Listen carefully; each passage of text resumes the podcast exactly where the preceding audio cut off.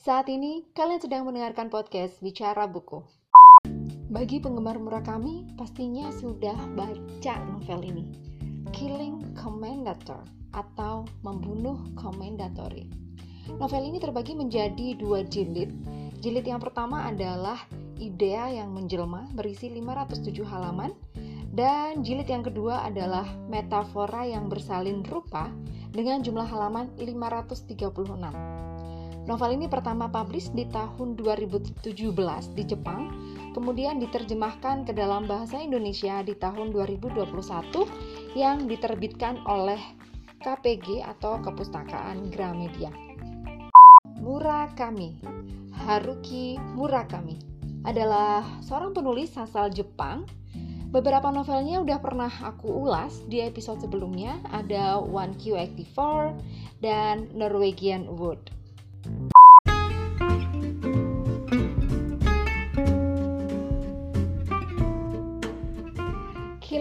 Commendatory Novel ini menggabungkan elemen-elemen dari beberapa genre termasuk fiksi surreal, fiksi magis, dan fiksi misteri.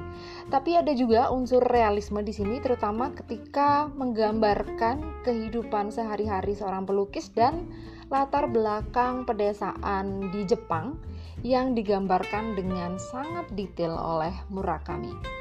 Well, like other Murakami's novel, menurutku secara keseluruhan novel ini menawarkan pengalaman yang unik, ya pengalaman membaca yang unik dan menurutku nggak bisa dijelaskan dengan satu genre tertentu. Dari baca novel ini, khususnya ketika awal, ketika aku mulai pertama baca bagian pertama novel ini, itu udah bikin ketagihan untuk baca halaman-halaman berikutnya. Ketika aku terbangun dari tidur siang, lelaki tanpa muka itu berada di hadapanku. Ia mengenakan topi hitam yang menyembunyikan separuh mukanya yang tanpa muka. Ia datang meminta untuk dilukis potret. Itu adalah prolognya cukup membingungkan gitu ya. Tiba-tiba ada lelaki tanpa muka yang datang literally tanpa muka. Jadi saya membayangkan mukanya itu kosong kayak hantu gitu. Uh, kemudian dia datang untuk uh, minta untuk dilukis. Prolog ini yang kemudian bikin aku lanjut membaca novel ini. Oke, okay, novel ini cerita tentang apa? Pertama novel ini cerita tentang seorang pelukis yang gak disebutin namanya siapa. Si pelukis ini ceritanya sedang ribut sama istrinya. Kemudian dia memilih untuk pergi meninggalkan rumah dan cuman bawa peralatan lukis dan beberapa bajunya aja. Dalam perjalanan minggat itu, gitu, dia bertemu sama teman lamanya, namanya Masahiko Amada. Masahiko Amada ini juga seorang pelukis terkenal gitu. Kemudian Masahiko Amada menawarkan sebuah rumah di dataran tinggi atau di bukit milik almarhum ayahnya yang bernama Tomohiko Amada. Rumah itu, rumahnya ayahnya Masahiko itu nggak ada yang menempati. Jadi Masahiko nawarin kepada si pelukis untuk menempati rumah itu supaya nggak rusak gitu katanya. Oke, dari sinilah plot cerita dimulai.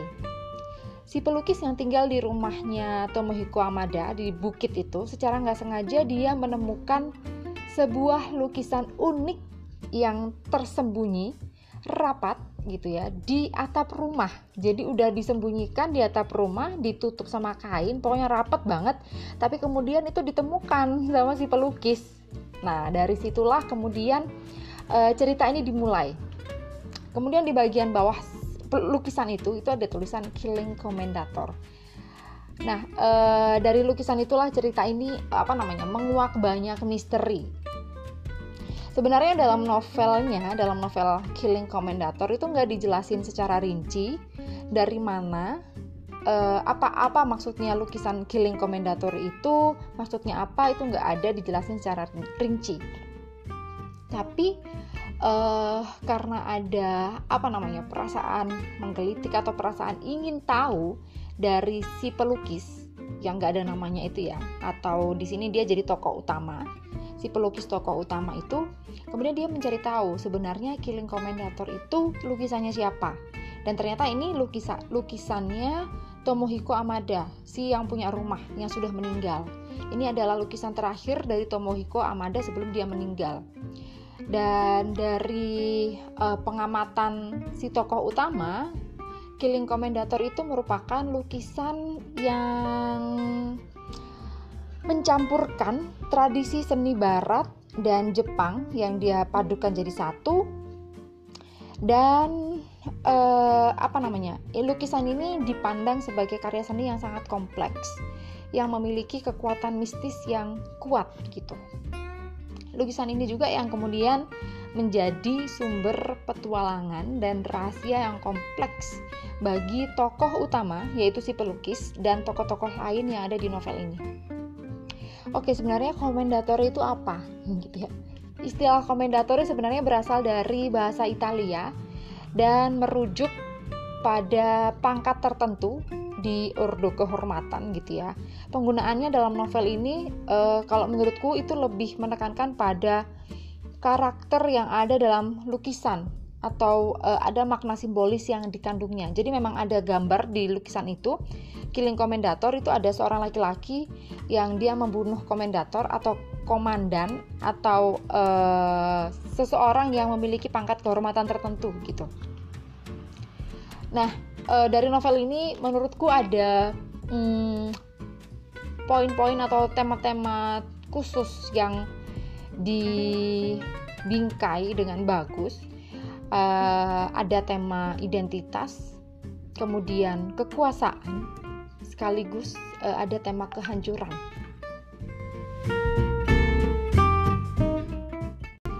Oke, untuk penggalian tentang identitas misalnya ya, itu menurutku uh, Murakami melalui novel Membunuh Komendator ini dia ingin menceritakan perjalanan pencarian identitas dari seorang pelukis itu.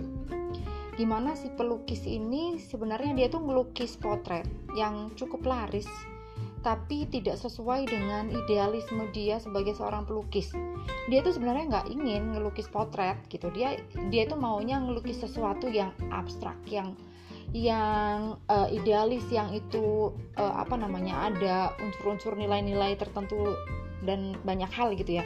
Tapi kemudian karena kehidupan itu menuntut dia untuk mendapatkan uang dan uang paling gampang didapat dari caranya dia ngelukis potret, maka dia ngelukis potret gitu. Nah, sementara dalam novel ini itu diceritakan perjalanan pencarian identitas dari seorang pelukis ini. Sebenarnya apakah aku ini benar-benar pelukis potret atau sebenarnya aku adalah pelukis uh, genre lain gitu?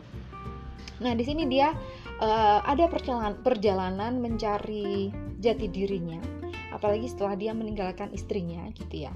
Kemudian dia uh, melakukan perjalanan untuk menemukan makna dan tujuan hidup gitu. Yang mencari uh, mencakup pencarian atas jati dirinya sebagai seorang seniman sekaligus sebagai seorang manusia Kemudian tema yang kedua menurutku uh, masih tentang identitas ya, seputar tentang pencarian identitas. Misalnya karakter kuat yang digambarkan dalam sosok Marie Akikawa, seorang remaja yang masih belasan tahun tapi kemudian dia punya hmm, sifat determinatif yang cukup tinggi, percaya diri dan uh, keingintahuan yang tinggi gitu. Sampai kemudian uh, membawa perjalanan yang mendebarkan hati gitu ya. Uh, perjalanan dia um, apa namanya menjadi seorang uh, siswa kemudian perjalanan spiritualnya dia gitu. Itu dimunculkan juga di novel ini. Identitas yang lain pun ya masih tentang tema identitas. Uh, adalah seorang tokoh juga namanya Mensiki di sini itu adalah seorang kaya raya miliarder gitu yang dia tinggalnya uh, apa dia itu rumahnya ada di sebelah rumah Tomohiko Amada yang ada di pegunungan tadi yang dipakai yang ditinggali oleh si pelukis gitu. Jadi itu tetangganya tetanggaan mereka. Dan rumahnya bagus banget uh, kayak apa namanya uh, kayak villa besar gitu. Dan memang kayak raya. Mensiki ini tokoh yang uh, apa apa ya mungkin bisa disebut problematik atau bukan problematik sih tapi lebih tepatnya seperti tokoh yang yang memiliki misi ganda gitu. Jadi dia di satu sisi dia membantu si tokoh utama, di sisi yang lain dia tuh seperti punya misi sendiri yang uh, di framing seperti misterius dan kadang-kadang sedikit mungkin bisa dibilang agak jahat, tapi bukan jahat ya, tapi ya itulah misterius mungkin. Misi yang misterius gitu. Itu uh, apa namanya? ada di uh, tokoh Mensiki Kemudian identitas yang lain itu bisa kita lihat dari bentuk lukisan Killing Commendator itu sendiri yang mana dia adalah lukisan terakhir yang ditulis oleh pelukis terkenal di Jepang diceritakan begitu gitu ya Tomohiko Amada. Dan lukisan itu pun juga menggambarkan sisi emosional dan spiritualitas dan misteriusnya dari seorang tokoh uh, pelukis terkenal yaitu Tomohiko Amada dan pertanyaannya adalah kenapa lukisan itu kemudian ditutup rapat dan disimpan sedemikian rupa supaya orang-orang gak ada yang tahu gitu. Jadi sebenarnya menurutku itu adalah bagian daripada pengungkapan identitas seorang pelukis terkenal itu sendiri.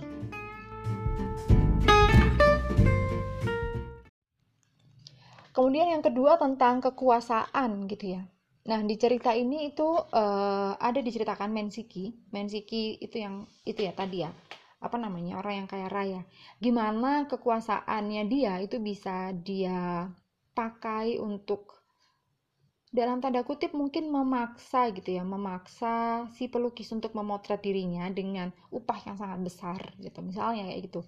Kemudian eh, latar belakang kekuasaan pun atau tema tema power di sini juga bisa kelihatan dalam tokoh komendator itu jadi uh, ya hampir sama ya dengan misalnya One Q84 yang dia ada um, im, apa namanya genre imajinatif gitu untuk di novelnya Murakami. Di sini pun juga imajinatif. Jadi tokoh tokoh uh, lukisan yang ada di lukisan si komandan atau komendator yang ada di lukisan itu kemudian dia bisa muncul dalam kehidupan nyata gitu tiba-tiba dia bisa muncul kemudian dia dia dia uh, mewujud gitu mewujud kemudian dia um, memerintah atau dia memberikan misi-misi tertentu kepada Tomohiko uh, sorry kepada si pelukis itu kepada si pelukis atau si tokoh utama di novel ini. Nah, di situlah kemudian perjalanannya menjadi semakin mendebar, mendebarkan menurutku. Bagaimana uh, seseorang itu harus melewati rintangan, melewati misi-misi tertentu dalam kehidupan, pencarian jati diri, dia harus berhadapan dengan relasi kuasa, dia harus berhadapan dengan uh, kehancuran gitu ya, termasuk kehancuran rumah tangganya, uh, cerita apa namanya tentang bagaimana dia harus berdebat, bergelut dengan idealismenya dia sendiri gitu. Itu muncul di sini, muncul di cerita ini dan menurutku itu juga masuk dalam apa namanya topik tentang power gitu dan secara keseluruhan untuk power itu mempertanyakan bagaimana sih kekuasaan itu dapat mempengaruhi kehidupan manusia dan e, bagaimana manusia itu bisa menggunakan atau bahkan bisa menyalahgunakan kekuasaan tersebut. Secara umum, menurutku, hmm, ya khasnya Murakami, dia sangat baik dalam penokohan, tokoh-tokoh utama yang dimunculkan di novel ini memiliki karakter yang kuat, mulai dari tokoh utama si penulis gitu ya, yang nggak disebutkan namanya, kemudian uh, Tomohiko Amada, seorang pelukis yang melukis Killing Commendator juga dia dia gambarkan meskipun tokohnya sudah meninggal tapi berhasil digambarkan karakternya oleh Murakami. Kemudian tokoh Menshiki si kaya raya itu tokoh Marie Ake ma, uh, tokoh siapa namanya Marie uh, seorang perempuan muda masih remaja itu juga ditokohkan dengan dengan sangat baik dengan karakter yang kuat dan bisa diingat gitu oleh pembaca. Uh, jadi karakter-karakternya itu um, kuat dan mudah diingat. Kemudian untuk detail cerita juga menurutku sangat bagus ya. Murakami sangat bisa menggambarkan setiap setiap adegan-adegan yang dilakukan oleh si tokoh dalam cerita bagaimana si tokoh ini berpikir, dia bercerita, dia mengungkapkan ide, dia bersedih, dia bingung, itu uh, berhasil dia berhasil diceritakan dengan sangat apik oleh Murakami termasuk penggambaran detail tentang situasi tentang situasi pedesaan ke, uh, situasi di hutan kemudian situasi ketika berpindah di perkotaan itu menurutku sangat detail dan bagus termasuk juga imajinasi yang dimunculkan oleh Murakami ketika mengisahkan sebuah lonceng yang tiba-tiba berbunyi di jam 2 malam, kemudian uh, komendator yang mewujud di kehidupan nyata dengan uh, seorang laki-laki yang hanya bertubuh sangat kecil mungkin 2 inci gitu. Kemudian termasuk guncangan pencarian jati diri itu berhasil. Menurutku Murakami Murakami bagus dalam menceritakan itu gitu. Ada salah satu quote yang yang saya suka dari novel ini itu look deep enough into any person and you will find something shining within. Lihat ke secara mendalam ke salah satu ke, ke seseorang maka kamu akan menemukan sesuatu yang bersinar di dalamnya gitu. Well untuk uh, ulasan novel ini udah banyak banget ya di Goodreads di uh, blog-blog yang ada di Google itu sudah banyak ulasan novel Killing Commendator dan novel ini menghasilkan beragam pendapat. Ada yang suka, ada yang enggak. Ada yang bilang ini novelnya Murakami yang membosankan, aneh, uh, kurang energi misterius gitu. Tapi banyak juga yang memuji novel ini. Buatku pribadi novel ini memang enggak semisterius One Q84, tapi tetap bikin penasaran, tetap bikin pengen baca sampai habis. Uh, kalau di One Q84 itu ada sense apa namanya ya detektif gitu ya. Di sini ada sih, tapi nggak sekuat uh, sense misterius kedetektifan yang ada di novel One Q84. Kekurangannya menurutku uh, ada di plot cerita yang uh, di ending, ending ending cerita yang menurutku kurang kurang dar gitu, kurang energik gitu. Tapi bagi penggemar Murakami harus baca sih novel ini. Dan bagi kalian yang suka novel-novel fiksi yang agak aneh, uh, mungkin surrealis dan imajinatif, Killing Commendator adalah pilihan yang menarik menurutku. Well, itu dia teman-teman uh, sebuah ulasan, sebuah pendapat dan obrolan novel yang berjudul Membunuh Komendatore jilid 1 dan jilid 2, ide yang menjelma dan metafora yang ber metafora yang bersalin rupa karya Haruki Murakami yang sudah saya ulas. Uh, terima kasih banyak untuk teman-teman, untuk kalian semua yang sudah mendengarkan podcast bicara buku. Saya sangat open terhadap um, kritik, saran, atau mungkin ide buku apa yang teman-teman ingin aku bahas atau aku ulas atau kita diskusikan bareng. Sangat, uh, aku sangat senang menerima itu semua. Teman-teman bisa kontak aku di Instagram Irzabel uh, atau di Twitter Irzabel Podcast Bicara Buku. Bisa kita bisa ngobrol lebih lanjut tentang itu. Well, terima kasih banyak. Sampai jumpa di episode berikutnya. Bye bye. See you.